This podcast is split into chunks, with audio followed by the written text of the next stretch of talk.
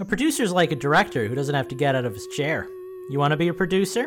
Head on over to patreon.com/InfendoRadio for $20 a month. Put that on your resume. Creating overwhelming urges to buy Nintendo crap since 2005. Infendo Radio is on now. Hello, everybody, and welcome to Infendo Radio. I am joined this evening on episode 511 with Justin. How are you doing tonight? Thank God I'm a country boy. Yes, thank you for continuing the theme from earlier in the show. Mr. Denver, are you with us? Can you give us a little mic check? How are you doing tonight? I was going to go with Highway to Hell, but now that just seems inappropriate. So. Hi, Lucas. How are you doing tonight? Isn't that the same as Country Road? Well, now that we've lost all of our southern listeners, let's get the show on the road. Oh, that's great. I am happy to be joined with my two compadres this evening. We don't have Stevie with us tonight. He'll probably be with us again next week, but that's okay. We've got a nice show packed for you tonight. But before we get started, I'd like to thank all of our producers for bringing this show to you tonight. So thank you, Andrew Searson. Thank you, the Brianosaurus. Thank you, Sky Pharaoh. And thank you, EP Knothead. And finally, thank you, Phantom. We're going to take a little break, and then we're going to be right back with a little bit of Ring Fit Adventure. You've heard the amazing produce show we have. You've never seen the stuff that we actually do when we record. You can do that every Wednesday night at twitch.tv/InfendoRadio. All right, and we're back, and it's time for a little roundtable because Nintendo dropped a pretty significant bomb, in my opinion, in the last couple of weeks with revealing Ring Fit Adventure. So it was kind of interesting how they revealed it, too. They first, and it reminded me a lot of how they revealed the Revolution way back in the day. First, they started with the controller aspect, right? They just kind of showed a lot of people like waving around their hands with this weird ring thing that they're bouncing around with their hands, you know? And then after that, was it a week later, we got the actual reveal of the gameplay? So it was. I'm on board. That game. I was ready to poo-poo all over it when we got the first video. But then they showed the gameplay, and I'm like, hey, this game actually looks interesting. So what did you guys think about it? No, when they showed off the video of just a bunch of people waggling the ring, I was like, oh, what fresh hell is this? I thought we escaped this nightmare. But like, no, man. Like the actual gameplay came out. It looks stupid, but it also looks amazing. And I want it, and I want to fight a bodybuilding dragon, and I'm impressed. Yeah, I didn't know what to think of the original teaser, but this stupid is definitely a good way to describe the full reveal of it. But at the same time, like, they know that this is a little bit ridiculous. And they kind of leaned into that. Yeah. But at the same time, like, what the product looks solid. And, I'm on board, especially since I need to lose some weight anyway. This is something I'm more than likely going to be investing in. Yeah, I'm definitely getting it. It comes out in a month, so I had the official release date just a second ago. I think it's like the 15th of October, if I remember correctly, but let me pull that up. This is going to be incredibly obsessive-compulsive of me, but I thought it had a 7 in it. So it might be the 17th then, because I thought it had a 1. Okay, no, October. it launches October 18th for $79.99. Okay. So I was wrong. Yeah, it includes both the game and accessory, though. It has a 7 in the price, so, like, you had that. Yeah, there we go. Yeah, no, it looks fun, man. I'm sign me up, you know? I want to play that game. Now the question I have is, are there going to be additional games that we can purchase with this? Like, is Nintendo going to allow this accessory to be like made games from third parties? Are they going to take advantage of it? Like, knowing Nintendo, no. Sure. If this was like any other company, then this would be the start of like an attempt at creating a new gimmick, but. Knowing Nintendo, this one game will come out, no third parties will get on board, or, like, Just Dance will get on board for, like, a year, and that'll be it, and nobody will do anything with it. But that's just me speaking from experience after the Wii and the Wii U era. Yeah, okay. Thank you for tempering my expectations, because you're absolutely probably correct. It's like that's what's gonna happen. I mean, sorry, but I like, mean, you know, if this game works, then you know,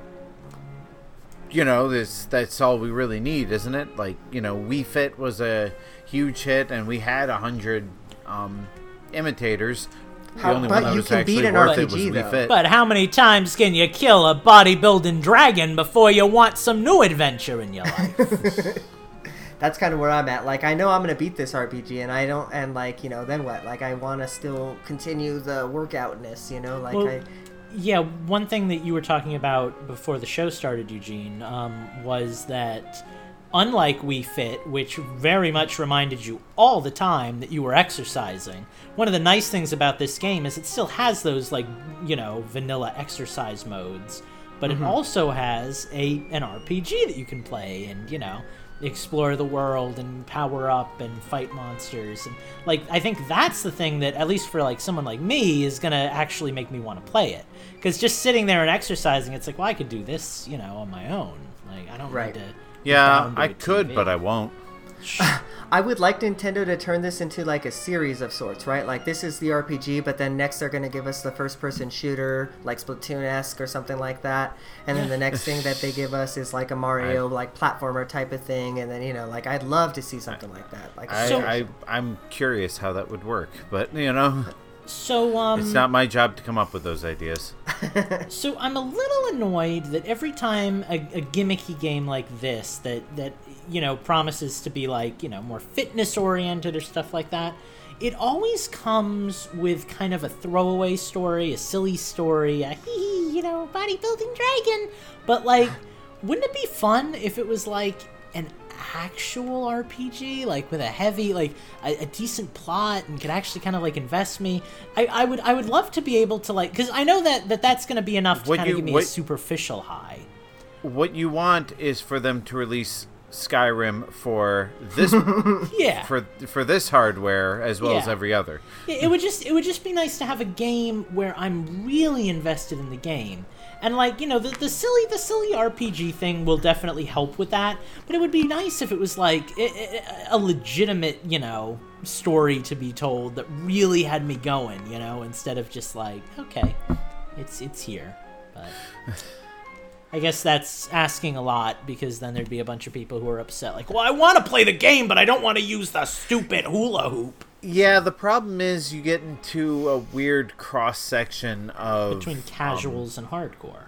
Yeah, I was going to say you get a weird cross-section of demographics there, because the people who want to play an exercise game probably aren't the people who want to play, you know, a Skyrim or, you know, Final Fantasy or whatever. Whereas people who play those games want to do them while sitting on their couch with a bowl of Cheetos next to them. So, you know. Well, I think whether they are or not, the industry has decided that they're separate demographics, and that's where they're going to stay. Well, like, you're right. I mean, like, because I've gotten really. I think where the Venn diagram crosses is a very small sliver of gamers.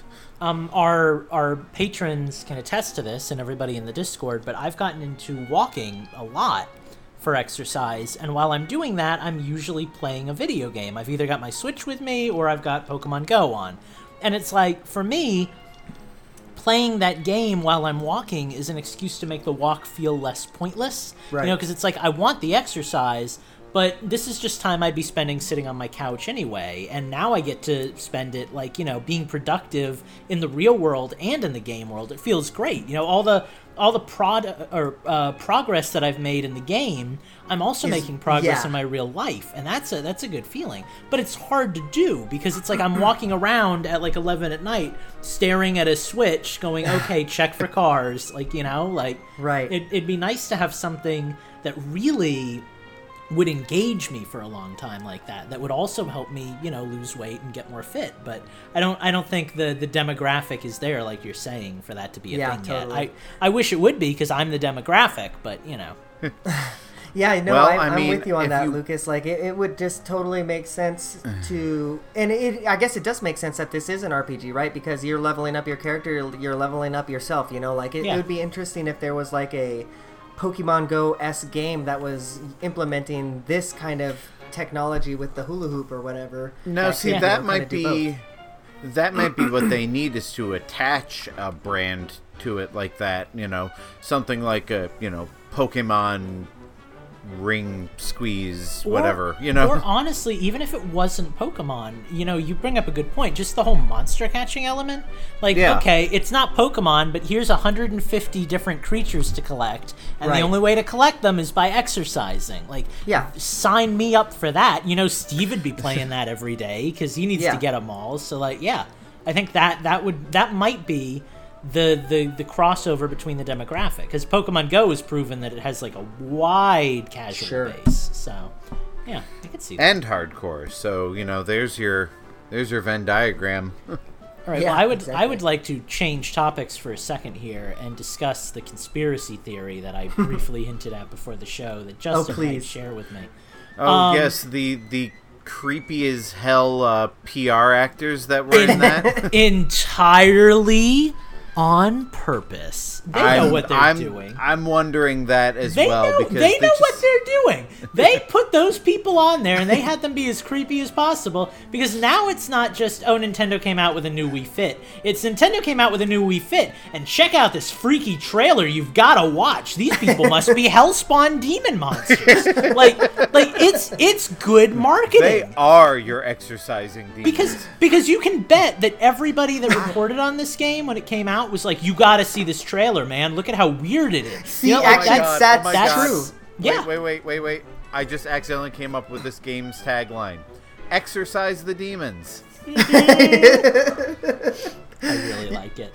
That's actually entirely true, Lucas, because I don't know who was the first person that showed me the... It was Mikhail, actually. He one of my coworkers. He sent me this YouTube video, and he's like... And what did he say? He said, dude, you got to check out this video that... It wasn't even about, like, the game at all. It was like, you got to check out this weird video that Nintendo just put out. Yeah. And I was like, what are you talking about? And I was like, oh, yeah. They freaking know what they're doing.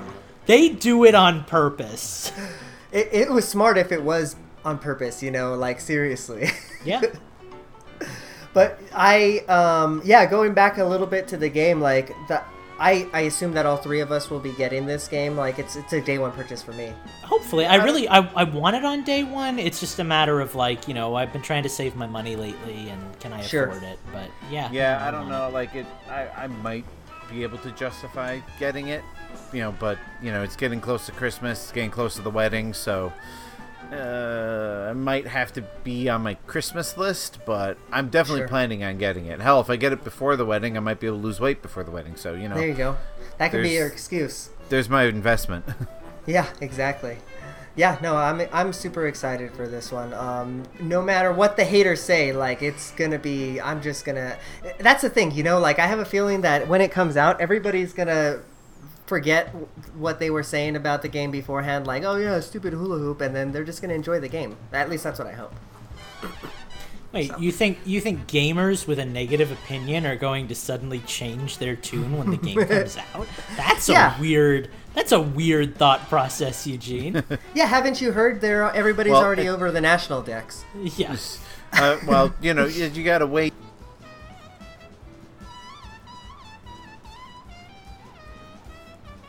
Yeah, like that's exactly where I was gonna go with that. Yep, exactly. Well, all right. Well, it sounds like we may have exhausted ourselves on this fitness topic, so we're gonna take a little break here, and we will be right back. Here at Infendo Radio, we've got game. If you'd like to give us suggestions for our games, go to patreon.com/InfendoRadio and pledge at the $2 level. Thank you, Justin, for that wonderful introduction. And now we are going to play a game called Bad Game Descriptions. So in this game, I'm going to be reading the eShop description of a game that is particularly hilarious. And these fine gentlemen have to guess what the price is. And Price is Right rules apply. They have to get as close as possible without going over. All right. So, I guess we'll start off with our one and only Patreon request for this week. I almost said this month. This comes from Malik Emerus, and I gotta get my Switch out because I have to... I don't think I had that one queued up first. Sorry about that.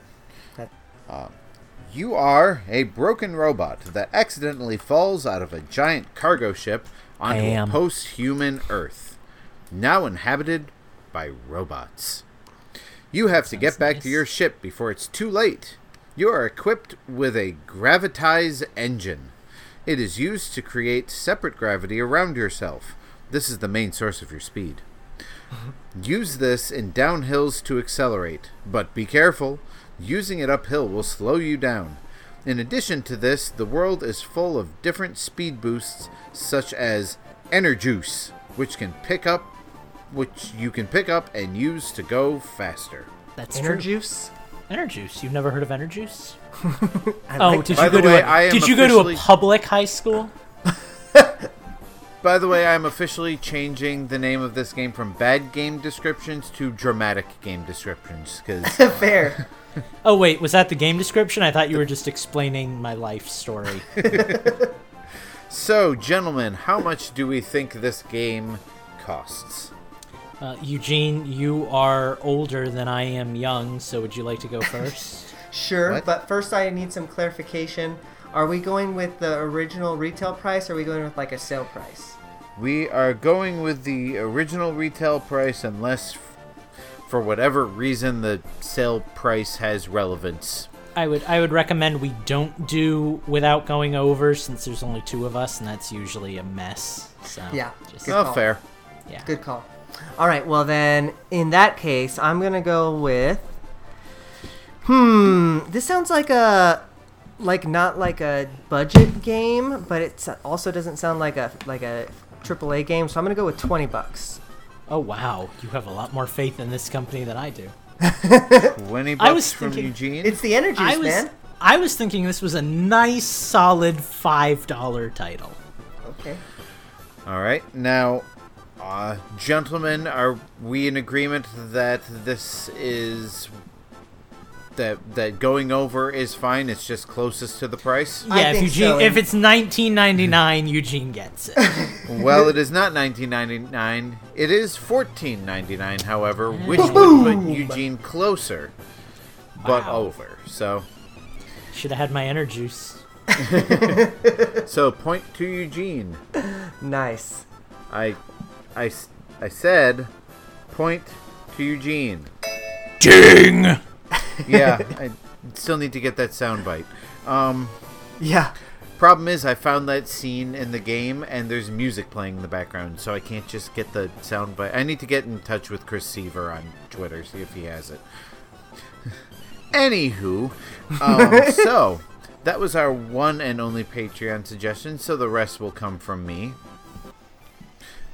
Meet so-and-so. No. A cheerful T-Rex that is the main hero in Enter Game's Name Here. Help him become the best goalkeeper.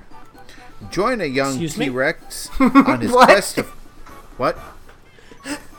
You caught us off guard. Now you got my interest. You caught us off guard with goalkeeper and T-Rex.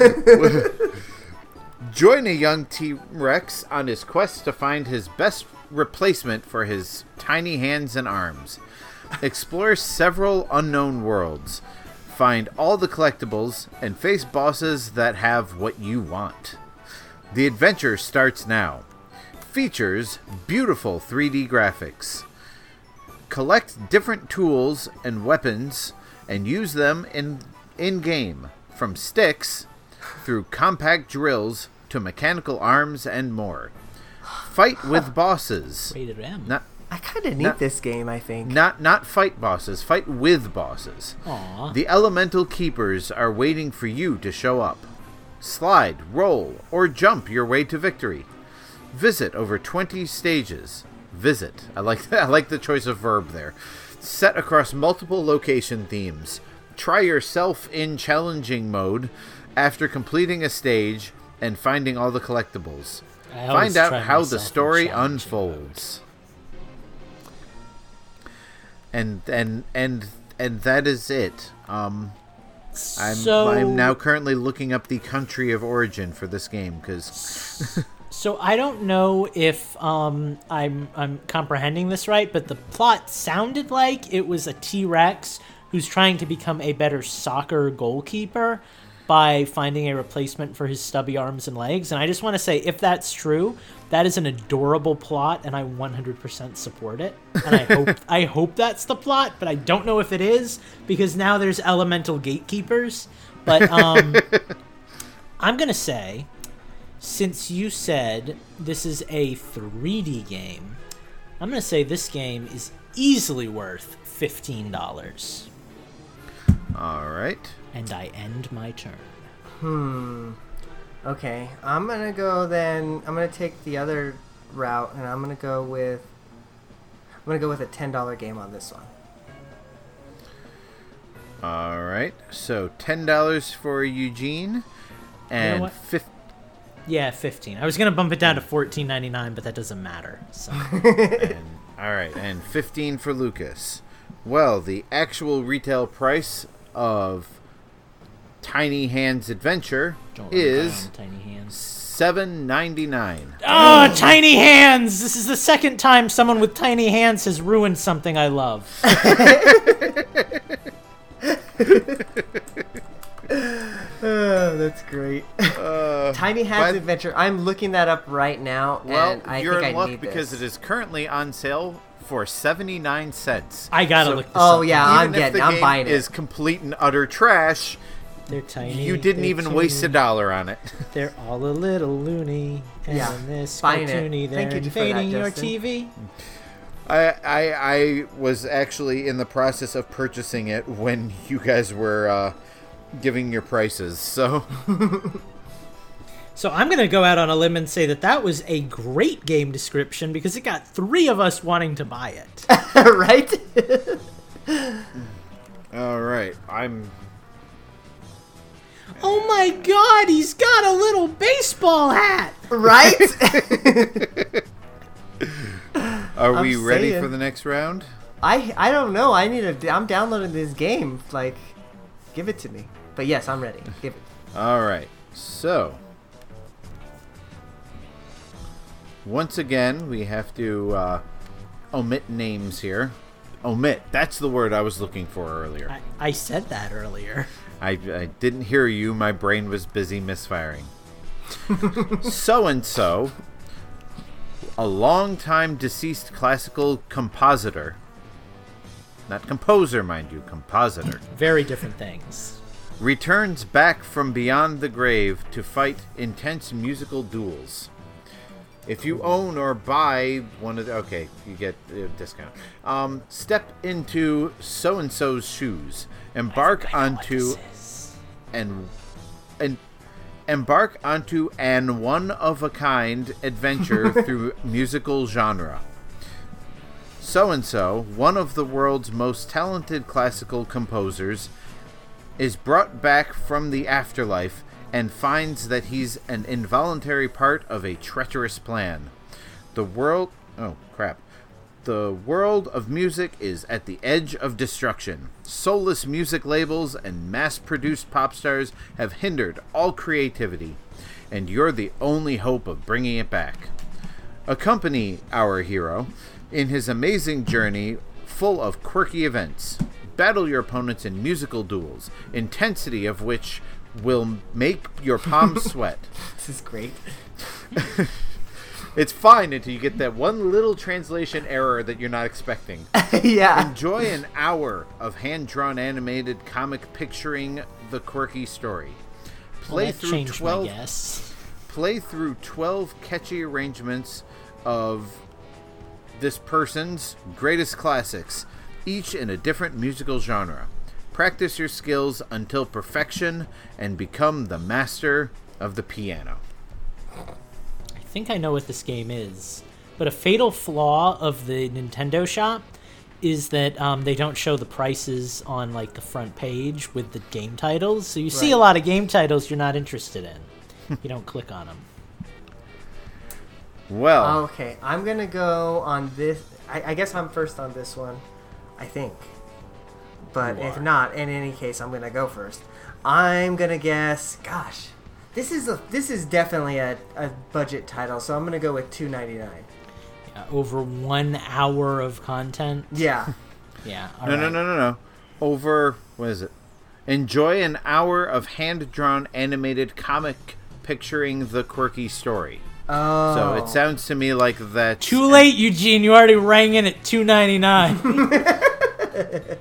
I would like to go for $4.99, and I'll end my turn.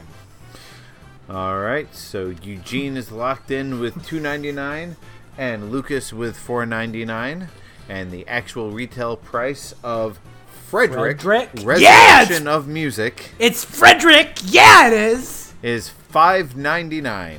Woo! Dang it! Seen that game in the eShop 1,000 times. Never clicked on it. Well, now's the time because it is also 90% off at 59 cents. Yeah, the problem is that game doesn't have a T-Rex and a baseball hat. So. I was reading this article, I think, on Kotaku that like a lot of people are publishers are putting their games on sale for like ridiculous prices like that, and they're like selling like gangbusters on the eShop. So I actually kind of like to see that. It's kind of okay. Cool. That's actually good to know. I always assumed that meant that the games weren't selling. And as somebody who wants to put a game on the eShop in the future, that's terrifying to me. So. Sure. I mean, if the games are complete and utter trash, at least they're pricing it as such. Right. I mean, I can't spend 60 cents on a video game and then play it and say, this sucks, this wasn't worth it, I want my money back, because it's 60 cents. Yeah. I would have spent most of that on gumballs if I hadn't bought this game. I usually have the opinion that I don't want to waste the storage space on my Switch. Just like, oh, God, do I really want to download like 400 megabytes of garbage? But I'm looking forward to Tiny Hands Adventure. So, all right. I'm actually going to skip this next game because this was going to be in there for one reason, and now that I'm reading the description, I'm realizing there's not much to read, and it's not going to be fun. So, could we get a score recap when you get a chance? And also, sure. Currently, we have Eugene with 2. And Lucas with 1. Cool. Here we go with Phantom's Request. Woohoo! Final Fantasy 8. Oh wait, no, we know. Okay, I'm gonna have to do some editing of this one as well to not give away the game. But Loud Strife is a young mercenary boy. It's a lovely day in the village, and you are a horrible such and such. This game is a slapstick stealth sandbox where you are something let loose on an unsuspecting village. Make your way around town, from people's back gardens to the high street shops to the village green, setting up pranks, stealing hats, and generally ruining everyone's day. Featuring the titular character. That's you. A town full of people just trying to get on with their day. You hate them. I do. A dedicated button for one of the things that you do. I have that. See, whenever a description is talking about the controls in the description, like, oh yeah, you can push the button that's a good sign that it's going to be a quality game. So I'm going to go with... Is that the whole entire description? That's the whole entire description. That's all. Okay. Well, actually, you're first, so I'm going to let you go first. All right. I am going to guess in my heart of hearts, in my soul of souls, that this is a quality title and retails for a lofty $7.99. Ooh. All right. Okay. Lucas for $7.99. Eugene, what do you got? See, this is tough because we're not playing Price is Right rules. Otherwise, I would go with $1 or with a penny. Or $8, and then, that's stupid. That's why we don't do that. Although I could go that route, right? I can go, what you said, $7. I mean, you could, and if you're the closest, you still win. So. Yeah, so you're just gambling on whether it's more or less than $7. Yeah. Or I can just say that I think that this game retails for $5. $4.99 is the price I choose. All right. $4.99 for Lucas, and what was it? $7.99 for Lucas, and $4.99 for Eugene. Is that correct? I know we look alike, but come on. Nope, my brain's getting numbers crossed here. So is that final? Yep, that is final. All right. So the actual retail price for Untitled Goose Game. I've seen that one. Of course, you would pick that. $19.99. Wow. Lucas gets that point by sheer luck. Hey, skill. And this is why hiding the identity of the game is so important, because a game like that just sounds completely worthless unless you know what it is.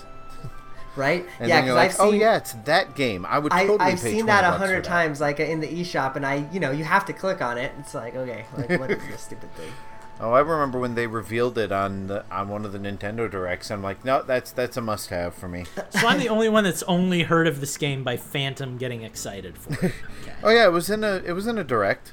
Yeah, but I don't watch the Nindies Directs because I'm not interested. I didn't even think it was an Indies Direct. Because I don't support indie developers, a bunch of leeches mooching on the system. But those are just my feelings. And the feelings of every gamer in this country. Please go to the next game. I'm working on it. Infendo Radio in no way intends to get sued by anyone who might sound like that and have a somewhat popular, if not fringe, television show / radio show / supplement program. I'm completely lost. They're turning the freaking frogs gay! Anyway. I know where you're. All right. I know where you're there's at, and no I'm way sad. You know that. Who that is. There's no way I can censor this. This it's okay. Make it a lightning round. So I'm just reading it verbatim. Hey, Eugene's going first anyway, so. Yeah, right. It's gone. My game is lost. Take back to hunting for consoles hidden by Mom. Oh, Let's find the game console Mom hid. Is it inside the chest or on the shelf? Could it be under the sofa too? Where is it? Find the game in each level using various items. An easygoing and funny escape game awaits. And that's all you get. Yes, I believe I remember how much this game retails for. But Eugene, I believe the gentleman's rules state that you go first this time. That is truth. And as such, I'm going to guess $14.99. I think it's a $15 game. I'm very happy to hear you say that because, as I recall, and I might be entirely wrong on this, but as I recall, Eugene, this game retails for $1.99. Oh, Lord. I really hope I'm not making that up. Well, so $14.99 for Eugene and $1.99 for Lucas. It's a pretty big spread. Well, it is, and if this were Price is Right rules, Lucas wins either way. But my math is broken. No, the actual retail price of Mom Hid My Game is $4.99. Oh, Mom so Hid yes, My that Game. Point goes to I've Lucas seen, either way. I've seen that on the eShop actually. I was interested in that one, but then I was like, meh, it doesn't really look that good. But still, I need to score up. Yeah, my kid has it on his phone, so. I think Lucas has taken the lead, but I'm not sure, so I need a score update here. He has with that one. Mm-hmm. So I have 3 games left, so it can either tie or... I guess we don't want it to tie. Hey, ties are fun. Everyone loved the Flash versus Superman. Well, we'll figure something out. Maybe I'll... omit one, or maybe I will find another one on the fly. I'm sure there's got to be some ridiculous game that I can, you know, just pull out of nowhere. Right. Here we go. Live the adrenaline of the Supercross Championship with the official video game. Race on the official tracks with the official riders from 250SX and 450SX, or create your own custom rider and bike and conquer the top of the leaderboard. And I get to go first. Yeah, that you do. Eugene, I'm going to give you a little advantage here that you probably already have figured out. I believe this is either a $40 or a $60 game. I think this is the Monster Energy stunt bike game, but I'm not entirely sure. I was originally going to say 60. I'm going to say 40, and I'm going to let you guess 60 if you so desire. But I think it's one of those two, and I'm going to lowball it. All right, then I'm going to hedge my bet here, I guess, a little bit, and I'm going to go with $50 just in case that it's somewhere in the middle. Clever girl. Well, if this were Price is Right rules, that could have saved you from going over, but the actual retail price of Monster Energy Supercross Championship, I don't know, I navigated away from it, so I don't have the full title in front of me, is $59.99, so Eugene wins this one. I couldn't remember if that was a full retail game or if that was just like a expensive game, but, you know, cheap for like a main game. Right. All right. Well, that puts us at a tie, I think. That does put you at a tie. Does it now? Yeah, I'm ready. I'm ready for this tiebreaker. The music in the background is The music in the background is perfect for every moment. Right? I can barely hear it.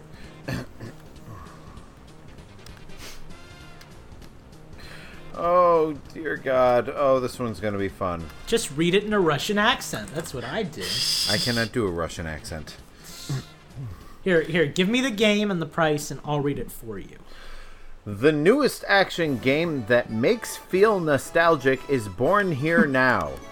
Yeah, it is. Wait. I'm going to need you to read that first sentence one more time.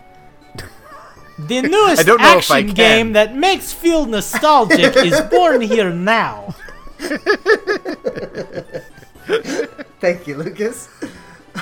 You're welcome.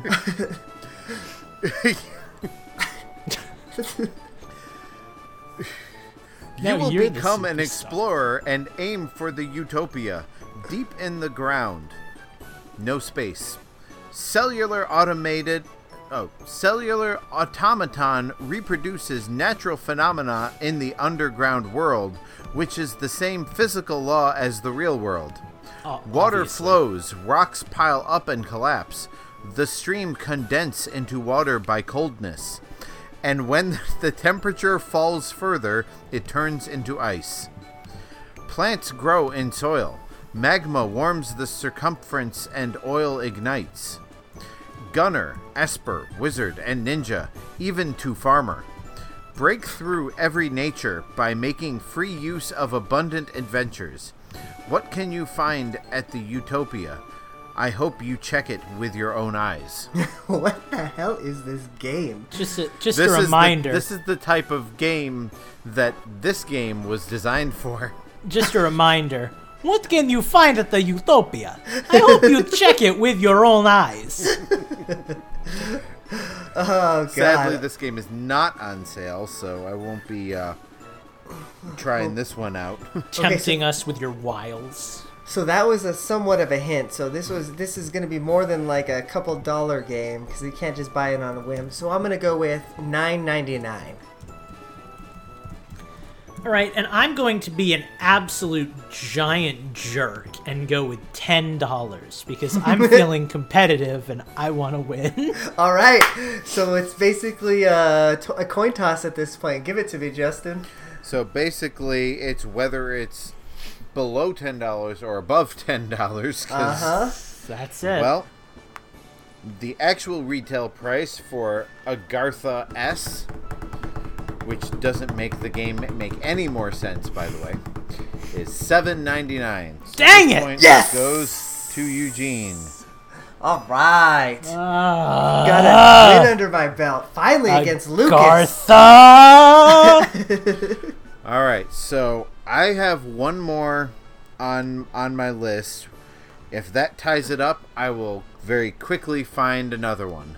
Oh, you just got me excited for winning. You were all excited, Eugene, but you don't realize the hero always shows up late to the scene. How about we'll make this a double or nothing round?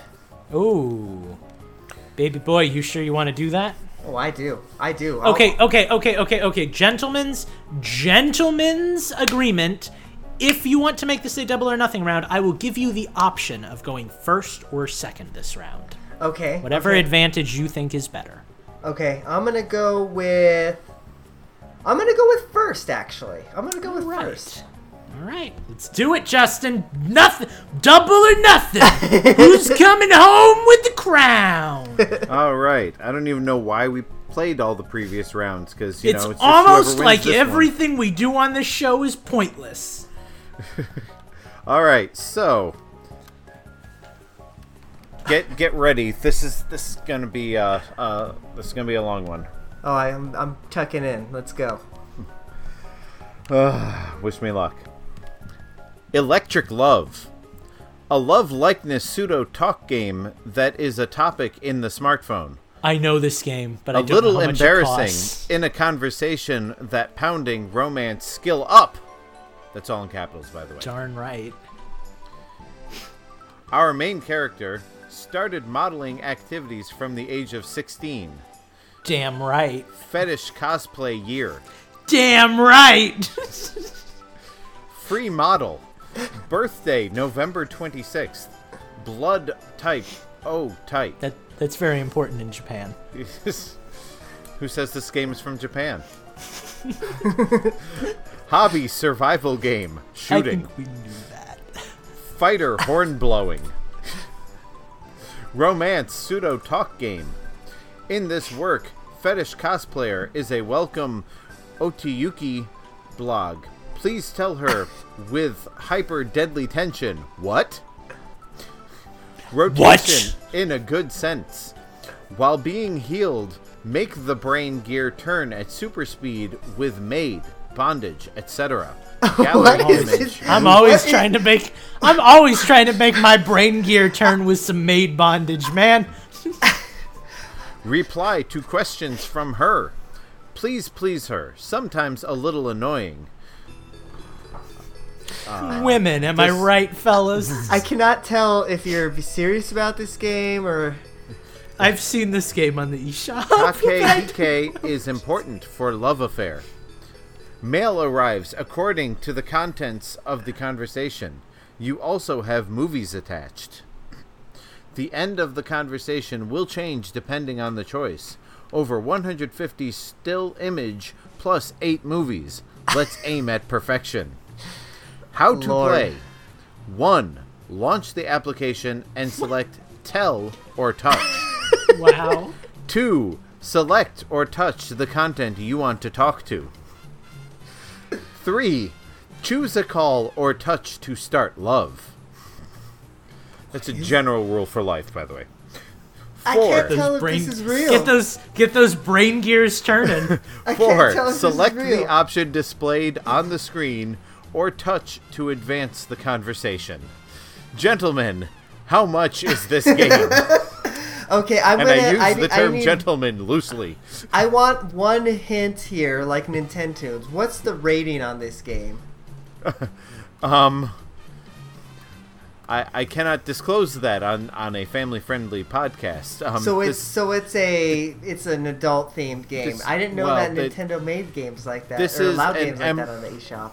This game is rated M for sexual themes and in-game purchases.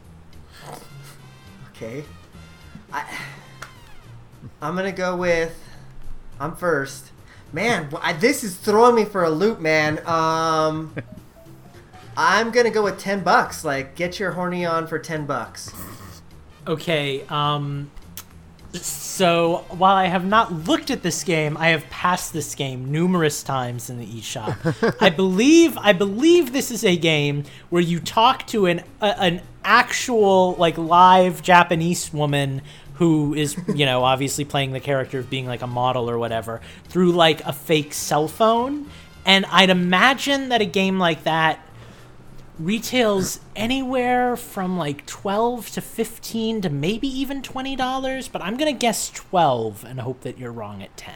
Oh boy. Okay, Justin, right, tell me what's going on here. We are locked in. Eugene at 10 and Lucas at, what did you settle on? 12.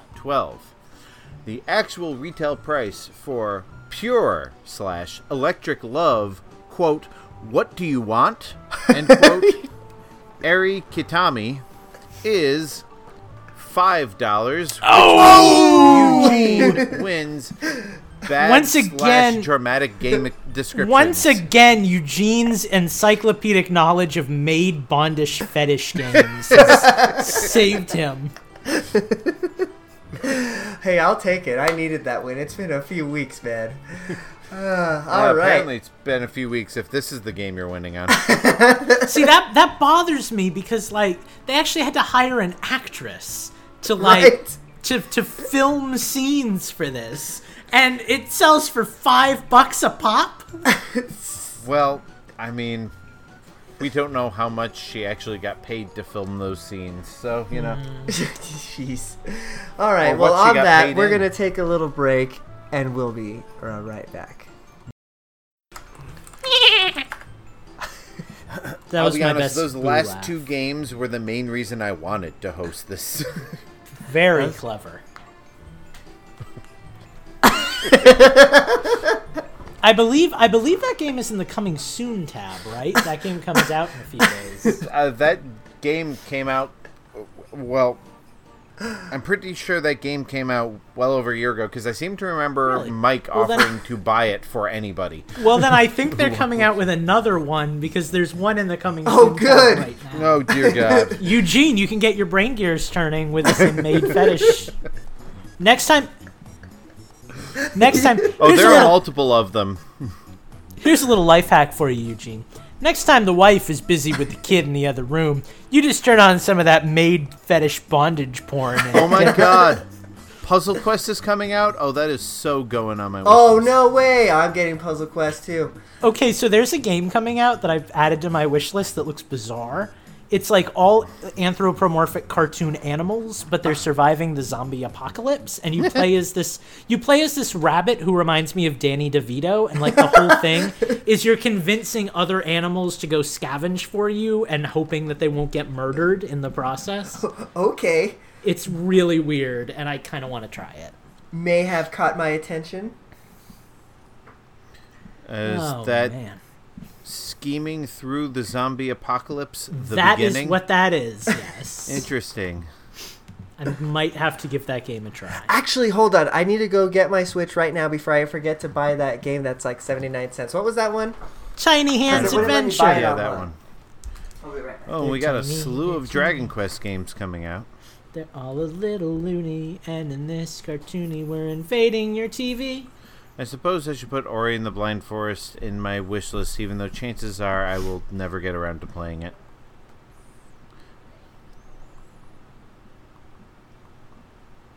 What was that, Andy? Probably that you can play it on Xbox for free. I don't know. If I can, then I will try it on Xbox for free. I was a little salty that Phantom was giving me so much grife yesterday over Dragon Warrior Monsters when he picked up Castle Crashers, which is like a 20-year-old Newgrounds game, but you know. Oh, there is Summer Sweetheart in the coming soon. I don't think that's part of the same. I think that's the one that I was thinking of. Nintendo probably loves this fucking segment because literally every time we do it, I buy a game. Literally every time. Hey, if we got bigger, we could actually start selling games for Nintendo. Right.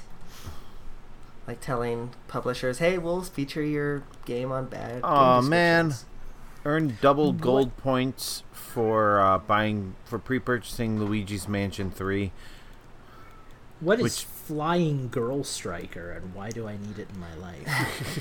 Hey, it's an on-rail shooter. That same thing we were just arguing about, whether or not there's still a viable game genre. Ooh, Jumanji the video game. I'm adding that to my wish list. That's meta. Tell me the name again of that first game of that game description. Tiny Arms Adventure. Tiny Hands Adventure. I need that game in my life. I need it. Ah, Doom 64. That's going on the wish list. AKA Quest of Donald Trump. Terrible list. That might make an outtake. I don't know.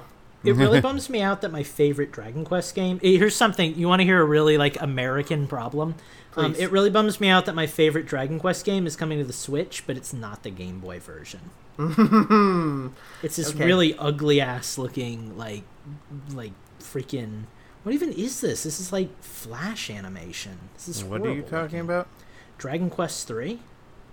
It looks so bad. All right, we're going to go back to Twitch. Wasn't that before we lose a Famicom game anyway?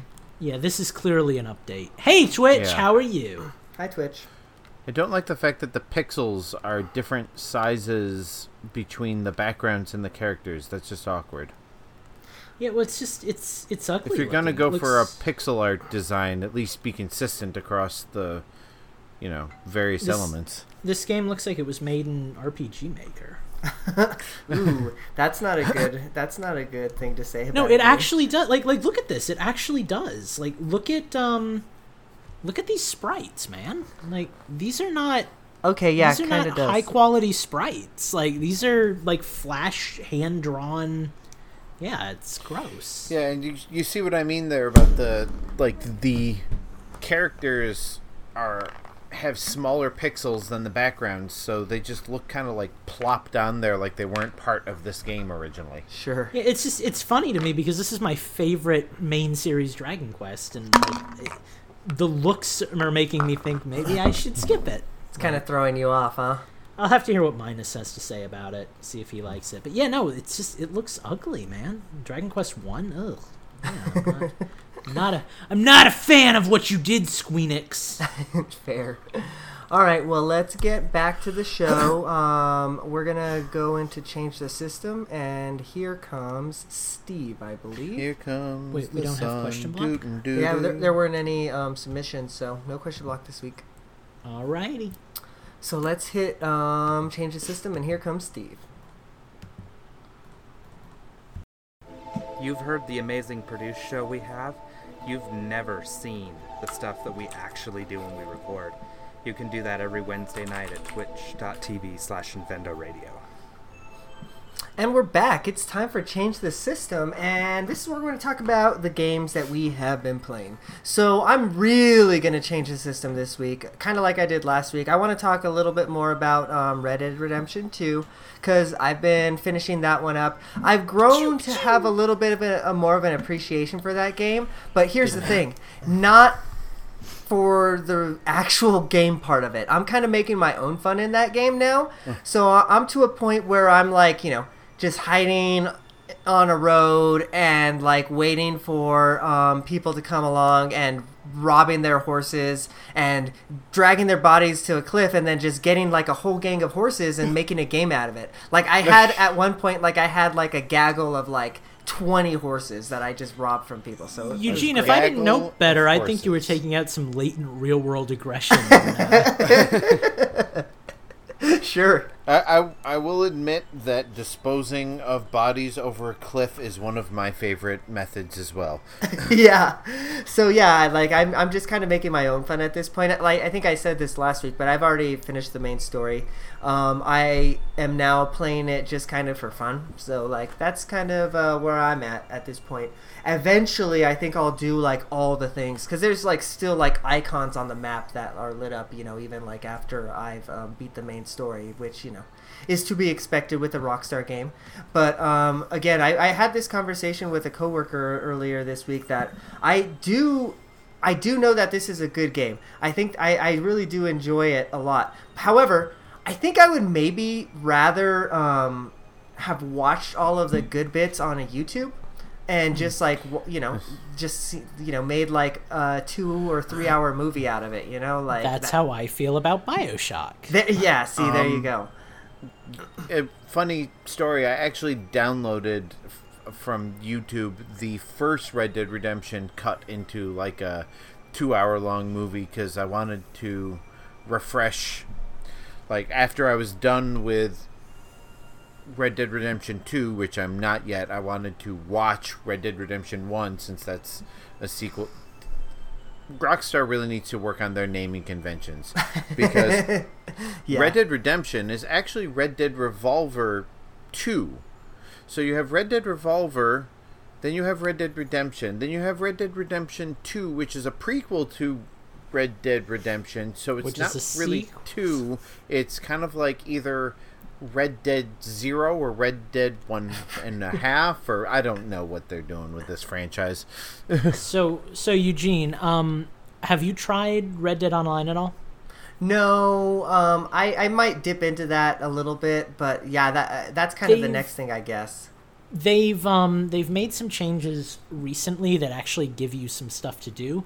It is very sandboxy, mm-hmm. So I don't know if you would like that more or less. As someone who really liked the story mode, I find the online mode a little slow, a little lacking in content. But you might like it more actually, because it's kind of just like, you know, run around and do your own thing, and you know. It's a good point. I remember playing both Grand Theft Auto 4 and 5 online and hating every minute of it unless I was playing with friends, because it's pretty much just go about your business until some random schmuck shoots you to death. Yeah, Red Dead Online doesn't really have that problem from what I've seen. My dad plays it a lot, and I don't know if there are... I mean, in Red Dead 1's online mode, there were options to join, like, safe lobbies where you couldn't get killed.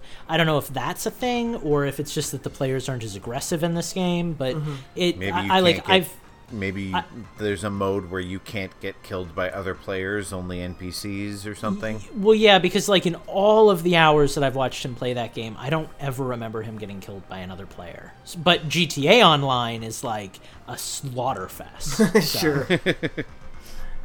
Yeah, no, you're probably right, actually. I ought to give that mode a go because, again, like, all the fun I'm having is making my own fun at this point, you know? Plus, like you can make a black cowboy. Exactly. I can make my own Buffalo Warrior. It's going to be great. You can make him the sheriff, even. Yeah, right? So, yeah, I have to say that I am having fun with it, but, like...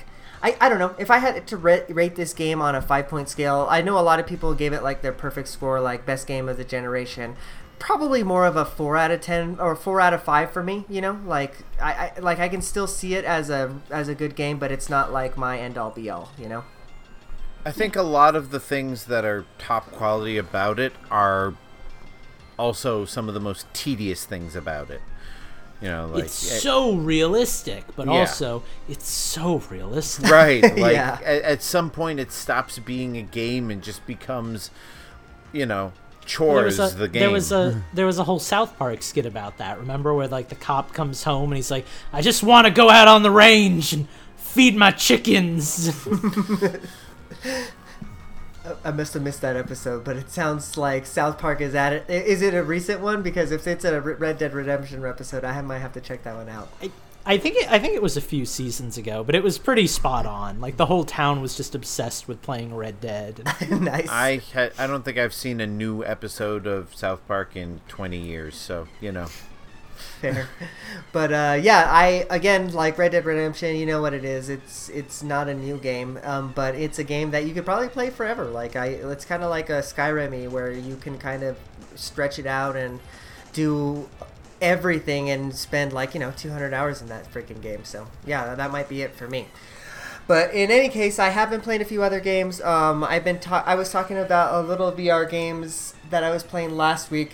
Didn't get to play quite as many this week. I do want to talk about Beat Saber, though, because I finally beat that stupid campaign. It is hard. Holy hell, that campaign is hard. But I'm happy to say that it's finally completed, so that's done. That I'm finally done with that bit. I don't know what other VR games I want to play. There's this, like... game that that's on my radar, but it doesn't have a release date yet. Bear with me here.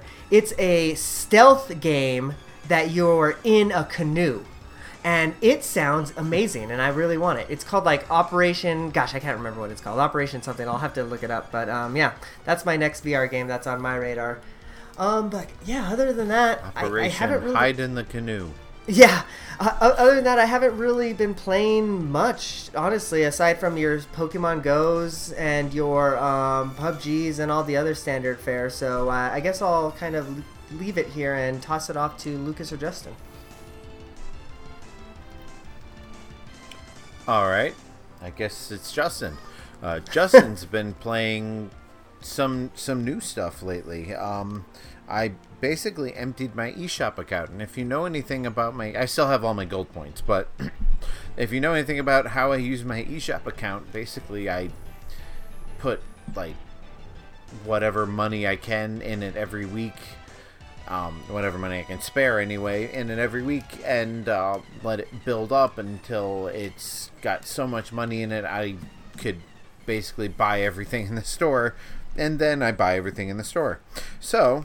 in the past week, I have bought myself, not including Frederic and Tiny Hands Adventure, by the way, which I just purchased. I got Super Hot, Super Mega Baseball 2, which pretty much everybody in my Twitter feed and in our Discord have been playing and loving, so I broke down about that. And... I bought Celeste while that was on sale. I haven't played it yet, so no opinions on that. But, let's see, Super Burger Time was on sale, so I purchased that, played a little bit of that. I do love me some Burger Time, and this one's nice because it has a jump button, so it's not quite as excruciatingly hard as the original. And last but certainly not least, Sydney Hunter and the Curse of the Mayan. Now, this is a game that I actually spoke about almost a year ago when I went to Retro Game Con.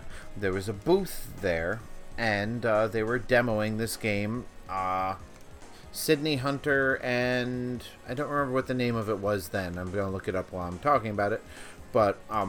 they had this game on display, and I stood there and played it for about, I don't know, maybe 10 minutes or so. It was originally called Sydney Hunter and the Caverns of Death. And it's from Collector Vision Games. And one of the developers was there at the time, and I stood there and talked to him while I played it. And it's got a very... classic NES look and feel and sound and design, but with, you know, all the modern conveniences of more buttons and better controls, and, you know, you're not dying every 5 seconds. And it's kind of, from what I've only played through the first level of it thus far, but it's kind of a nice marriage between Metroidvania and standard platformer. Like, if actually it's very DuckTales reminiscent in its level design, where it's the levels themselves are non-linear, but there is a clear beginning and end, and then you leave and move on to the next level. Sure. So it's kind of hitting that sweet spot for me, because I get fatigued from Metroidvanias, just because after a while I'm like, all right, I'm tired of just exploring and trying to figure out where to go next.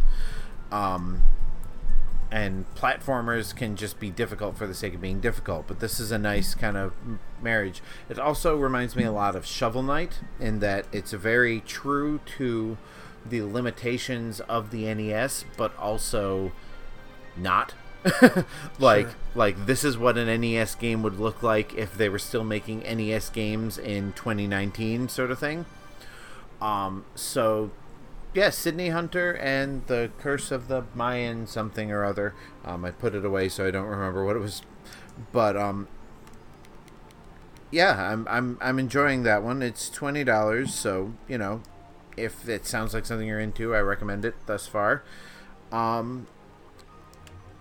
Let's see, Super Mega Baseball 2, I won't talk too much about because I have mentioned, because I've been playing the demo, but very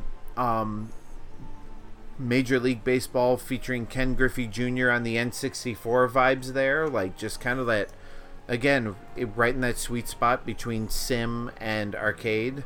Mm-hmm.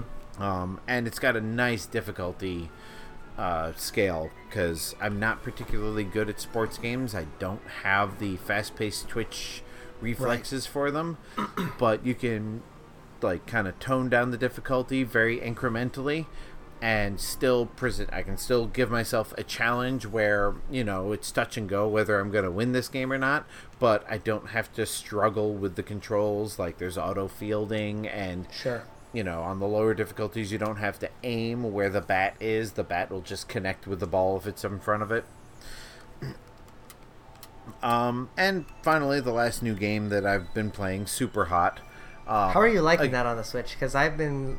I played it already in VR. I played it on PC. And I think I want to get it on the Switch. Okay, so... I think I spoke of this game a few months ago because Schnazzy One brought his Oculus over to our house for 4th of July, and one of the games I played was Super Hot. And, I mean, if Beat Saber hadn't already sold me on VR as a gaming experience, Super Hot was definitely among them. Right. Just so... intense, like I don't know what I looked like while playing it, but I will tell you it was very immersive. Like I remember ducking under a table and trying to reach around the table to grab the gun that was sitting on it. Yeah. But for those of you who don't know the premise of Super Hot, it is a puzzle-based first-person shooter slash action game where the world moves in slow motion, but only when you move. Mm-hmm. So if a guy on the other end of the room shoots at you, you can step to the side, and as you are stepping, you will see the bullet go past you. But the bullet won't move as long as you're standing still. So you have that kind of chance to figure out what you're going to do next. But bad guys are appearing in every corner of the room to come kill you.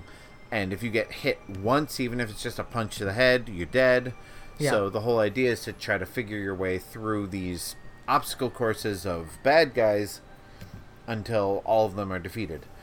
And like I said, in VR, it's incredibly difficult because you're fighting against yourself, really, your own perception. On the Switch, it plays like a first-person shooter, really, but like the premise is all still there. Mm-hmm. Unfortunately, it does have some motion controls. Apparently you can play it with the Joy-Con detached, in, you know, separate handheld mode. I have not tried that yet. I've only played it with a pro controller, and there are motion controls. Yeah, I think I might give that a try tonight or tomorrow, but yeah, there are motion aiming, which is nice because, you know, you have to really fine tune your shots, but you have to fine tune them for where the enemy is going to be as you move. So like there's a lot of like really intricate, you know, adjustments you have to make. So having the motion controls to do that is very helpful. Who said you would never need math after school? Right? I mean, it's all that Star Fox experience coming back. You know, the original Star Fox before they had the lock on. Right. And, you know, I've been kind of dabbling in a couple of other games just, you know, when my ADD kicks in. But Sydney Hunter and Super Mega Baseball 2 were the two big ones with a little bit of Super Hot thrown in. But honestly, the game that I've probably spent the most time playing in the past week is Breath of the Wild. Wow. I don't know what triggered this interest in getting back into it, but I got back into it, and I finished the last Divine Beast, and now I'm on a mission to find the rest of the shrines because I'm playing in Master Mode, and I want to be fully stocked when I face Ganon. I might even do some of the Champions Ballad DLC before I face Ganon, just for completion's sake. But I'm saving the Orb quests in Kakariko Village, Eventide Island, and the Forgotten Temple as my last three shrines. I'm sorry, I missed it. Is this in Master Mode that you're doing? Yeah, this is okay, this is my Master Mode save. So yeah, I'm going to, like I said, I'm going to hit Ganon fully stocked and see. I have noticed that especially the bigger enemies and the Ganon battles are a lot trickier in Master Mode because he does regain health if you don't keep hitting him, and with the, at least with the Blight Ganons, you only have a certain window to hit him, and if you miss that window, he'll start regaining health. So you want tricky, the DLC boss battle. That's what I'm worried about. Cause man, you have to be frame perfect. It's like hit arrow, hit arrow, hit arrow, arrow. Like, you got to always be shooting arrows to keep him from recovering health, or you will run out of equipment and you're done. Well, and the worst part was the last Divine Beast I did was Vana Naboris, the camel one. And his favorite.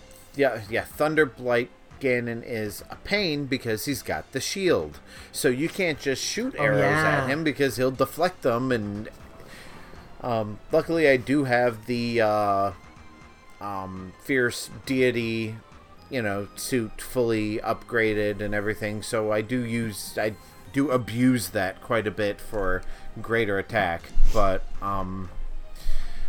yeah, I'm really kind of going all out on this one, and I don't know what kickstarted my my interest in it again, but it's one of those things where I'm like, oh, you know what, I'm just gonna play it tonight and do a couple of shrines, and next thing I know, it's 2 hours later, and I'm like in the middle of a quest that I shouldn't have started to begin with, and it's like, it's still got that addictive quality for me, and it surprises me because this much later and after I've already beaten the game once, and I still can't help but get sucked into it. Are you playing this game on the Switch, or are you still playing it on the Wii U? This is on the Switch. Okay. So my Switch save is exclusively Master Mode. I bought it specifically to play in Master Mode, so I haven't played it in normal mode on the Switch, and I never started it in Master Mode on the Wii U, so the Wii U one is... which is sad, because I would love to be able to just pick up and play my completed Wii U save at, whenever I want, but it's tied to the Wii U, and there's no game save transfer, so it's stuck there. Yeah. Well, fair enough. But that's pretty much it. All right. Well, have I got stories for you guys. I actually have two stories, and they're both very enjoyable. The first is I've been playing a lot of Pokemon Go. And oh, yeah, I've been playing that, too, now. As a matter of fact, because I realized there are a lot of Pokestops near my kids' schools, so I can hit them on my way in and out of town and start collecting Pokemon and collecting and giving gifts and all that. So, well, I played Pokemon Go on Friday the 13th, which has always been kind of a weirdly lucky day for me, despite the connotation.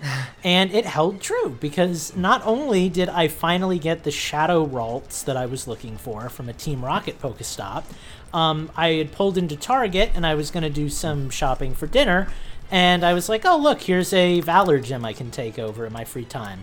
Well, I see a Feebas, and I'm like, okay, well, I want to work on a Melodic, so I click it, and oh, hey, it's a shiny Feebas! So now I have that. That I'm jealous. Very excited for that. I saw you walking around with that stupid thing, and I was like, every time I open up your profile, I'm like, God damn it, Lucas. Yeah. Yeah, no, it's a good feeling. And it's a really good feeling knowing that eventually I'll be able to transfer that Pokemon over to a main series Pokemon game. And then I'll have a shiny Milotic, you know? Like, that's something off the bucket list. So that's exciting. I've got a shiny Milotic in my pants. Lord. Well, it is purple. And covered in holes. But yeah, so shiny, or well, technically shiny Feebas. I don't have the Milotic yet. We've walked enough together, but I don't have the candies for it, so that'll come with time. But I'm not in any rush. Shiny Feebas is adorable. Mm-hmm. So I did that. I played a lot of Pokemon Go, and that was really cool. And I made a new friend in Pokemon Go. It's Colt, one of our frequent listeners, and that happens to tie into my second story that he already knows I'm going to tell. There's my shiny Milotic. Or Feebas. I was hanging out with Andy, who is DJ in our Infendo lore, and I think it was Steve, but it was definitely Andy was there. I think Steve was there. It was two people, and I was playing Rocket League with Colt, and we played around together, and then we were like, oh, let's do some competitive. So we played competitive. We won a match. We lost a match. We won a match. We lost a match. He's like, oh, yeah, I can only do so many matches. I'm waiting. I'm going to get dinner in a little bit. I'm like, cool, whatever. So then we're in like our fifth or sixth match of Rocket League, competitive 2v2 Rocket League. And I make a bad play, and they score a goal on us. And I'm like, oh, dang it. I hope he's not mad. And I look over at his car, and it's driving in a straight line around the course. He's not turning or anything. And I'm like, oh, my God, he's actually, like, he's throwing a fit. Like, he's legitimately upset with me for how I played, and he's throwing a fit because of this. And then I hear...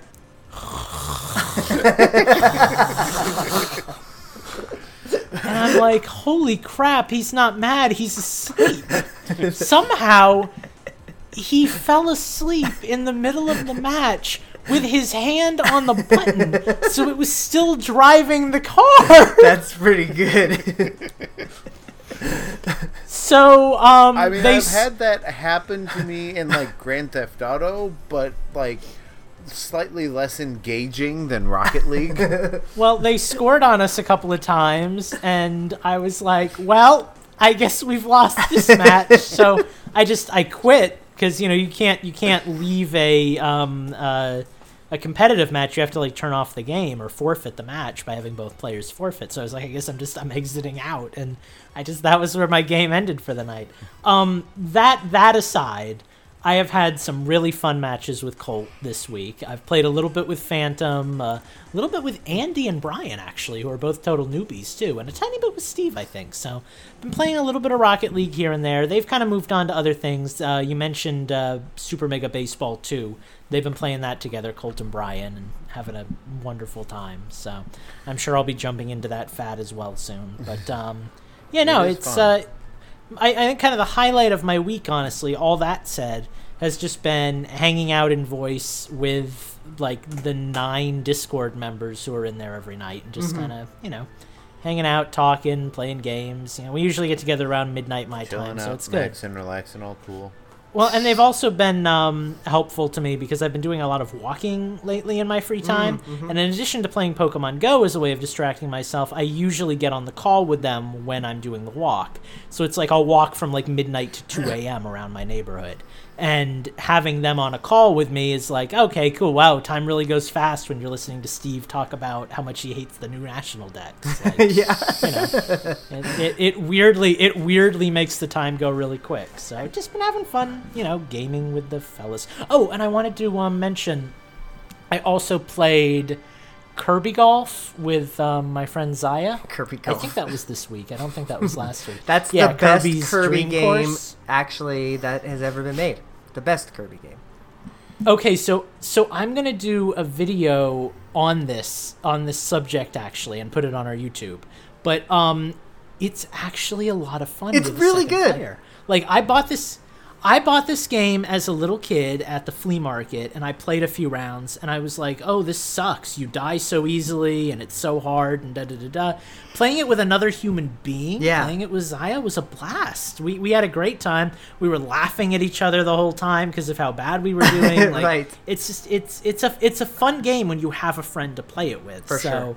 Yeah, I actually recommend it for multiplayer. I think you'll have a lot of fun with it too. So, remind me how the multiplayer mode. Yeah, big props to the SNES Online for existing. Remind me how the multiplayer mode works in Kirby's Dream Course now, that because I know I've played it, but I can't remember. It's been many years. Okay, so to preface for people who are listening, the single player mode, you have 4 energy things, and you get energy by killing enemies, and your goal is to get into all the holes by killing all the enemies.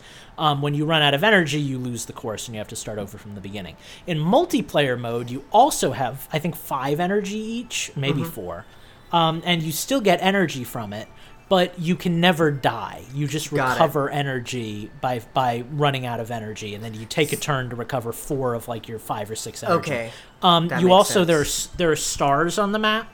There's a star for every enemy you kill and 2 stars over the hole, which is where the last enemy used to be.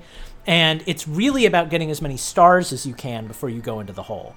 So, like, we didn't really play that competitively. We were just kind of, like, playing through the levels together. Mm-hmm. But if you wanted to be really competitive about it, you could really focus on the stars and while the other person's trying to sink it into the hole and, you know, end up winning. That's actually what I remember about that, the multiplayer, now that you brought that up, is that dichotomy, right? Because one person might actually be trying to kill all the enemies to, like, find where the hole is, but while the other person's actually collecting all the stars, and then they sneakily get in the hole after the person did all the work, you know? Yeah, so like the whole strategy would become get into the hole when you have more stars than your enemy, but know that while you're trying to get into the hole, the enemy is going to be stealing your stars. So right. Like, you know, it becomes a race of who can get more stars and then, you know, land and finish the course. And yeah, it's a cool game. I actually liked it a lot. So I've only ever played that game by myself on my Super NES Classic, so. And it's a lot less fun that way. Play it with another human being. It's a good time. Yeah, if you get your kids to play that, Justin, I think they would have some fun with that. Like, probably your oldest, but like I think that you can have some fun with that one. Yeah, the only Kirby game they want to play is the new free-to-play one, and that one bores me to tears after a while, so. Oh, I would also like to give a very special screw you to Stephen Peacock, one of our co-hosts who's not here tonight, for getting me to play Tetris 99, because I am now playing the stupid daily challenges, only I suck at online, so I only play the offline challenges every day. Yeah, so I'm collecting tickets in that now, too, and I hate myself for it, so thank you for that, Steve. I'm sinking. Really, other than that, it's pretty much just been the usuals for me. You know, I put in another 5 hours in Smash Bros. I'm up to 290 in that. I still love that game. God, I still have barely played that game. I am hungrily waiting for the One Punch Man fighting game, A Hero Nobody Knows. So tonight, while I was on the call with Eugene waiting to do the show, I made a bunch of One Punch Man themed Mii's, and I had them all fighting each other, and I set Saitama's HP to 999 and everybody else's to like 1, and I was one hit KOing people, and just imagining the fun I'm gonna have when that game finally comes out and I get to play it. So nice. Yeah, anyway, that's been my life. So yeah, that's kind of everything I've been playing. Awesome. Alrighty. Well, then I guess that means that takes us to the end of the segment and the end of the show, because we did it, folks. So we will be getting out of here tonight. But before we do, we definitely want to tell you where to go to hang out with us and, you know, find all the things that we're talking about. And for me, like, just go to Discord, honestly. That's probably going to be the best place to do it. And if you want to find our Discord, go to infendo.com. Like Lucas said, like, you know, there's just a bunch of cool people hanging out, like, you know, daily, almost every evening I see you guys popping into the voice chat, you know, just talking about video games. So, yeah, if you want to be a part of that, you can go to infendo.com and do that, too. Other than that, just go ahead and follow me at Infendo Eugene on Twitter, and follow at Infendo on Twitter as well. Justin, where can the people find you? You can find me on Twitter at InfendoJustin, and you can find my Disney tweetings at Utilidork. Nice. All right. Well, Mr. Lucas, where can the people find you? People can find me at my website, which is chromatichue.com. I occasionally post updates to the game I'm working on there, as well as in our Infendo Discord. I have my own Chromatic Hue channel for that. Thank you very much, admins. I actually did a live stream last week. When I do those, it's Thursdays at 10. So if you ever want to check that out, and I'm actually working on it, come watch me do some work on my game. Unfortunately, last week's live stream was incredibly low energy. Just because I was incredibly low energy, I think our washing machine flooded that night, so I was in a pretty bad mood. And then I couldn't figure out some code that I was trying to figure out to make an enemy do a thing I wanted, and I was just like, oh, I guess I'll just sprite. So, you know, you get what you get with that, but I'm working on it, so come hang out and check it out. I'd appreciate it. Very nice. All right, and before we go, don't forget to follow our good friend Steve. He's on Twitter. It's Gentis1 there. Also, he's in Twitter or in the Discord as well, but he's mainly just playing Minecraft and Hyrule Warriors. So maybe tell him to stop like that. Actually, that's what I want you to do. I want you to join our Discord just to tell Steve to stop playing Hyrule Warriors. Just hashtag stop Steven. Mm-hmm. And then you can leave the Discord. That's fine. I'm okay with that. Let's get it trending, guys. Mm-hmm. Mm-hmm. All right. Well, we are going to get out of here for the evening. Next week, we'll find out if Steve has or hasn't quit his Hyrule Warrior habit. But until then, we will catch you later. Have a good night. Bye-bye! Ever wonder what happens when we go on break on Twitch? Well, you'll never know unless you're a member of our Patreon. If you go to patreon.com/InfendoRadio for the $10 level, you'll get access to everything that we cut out.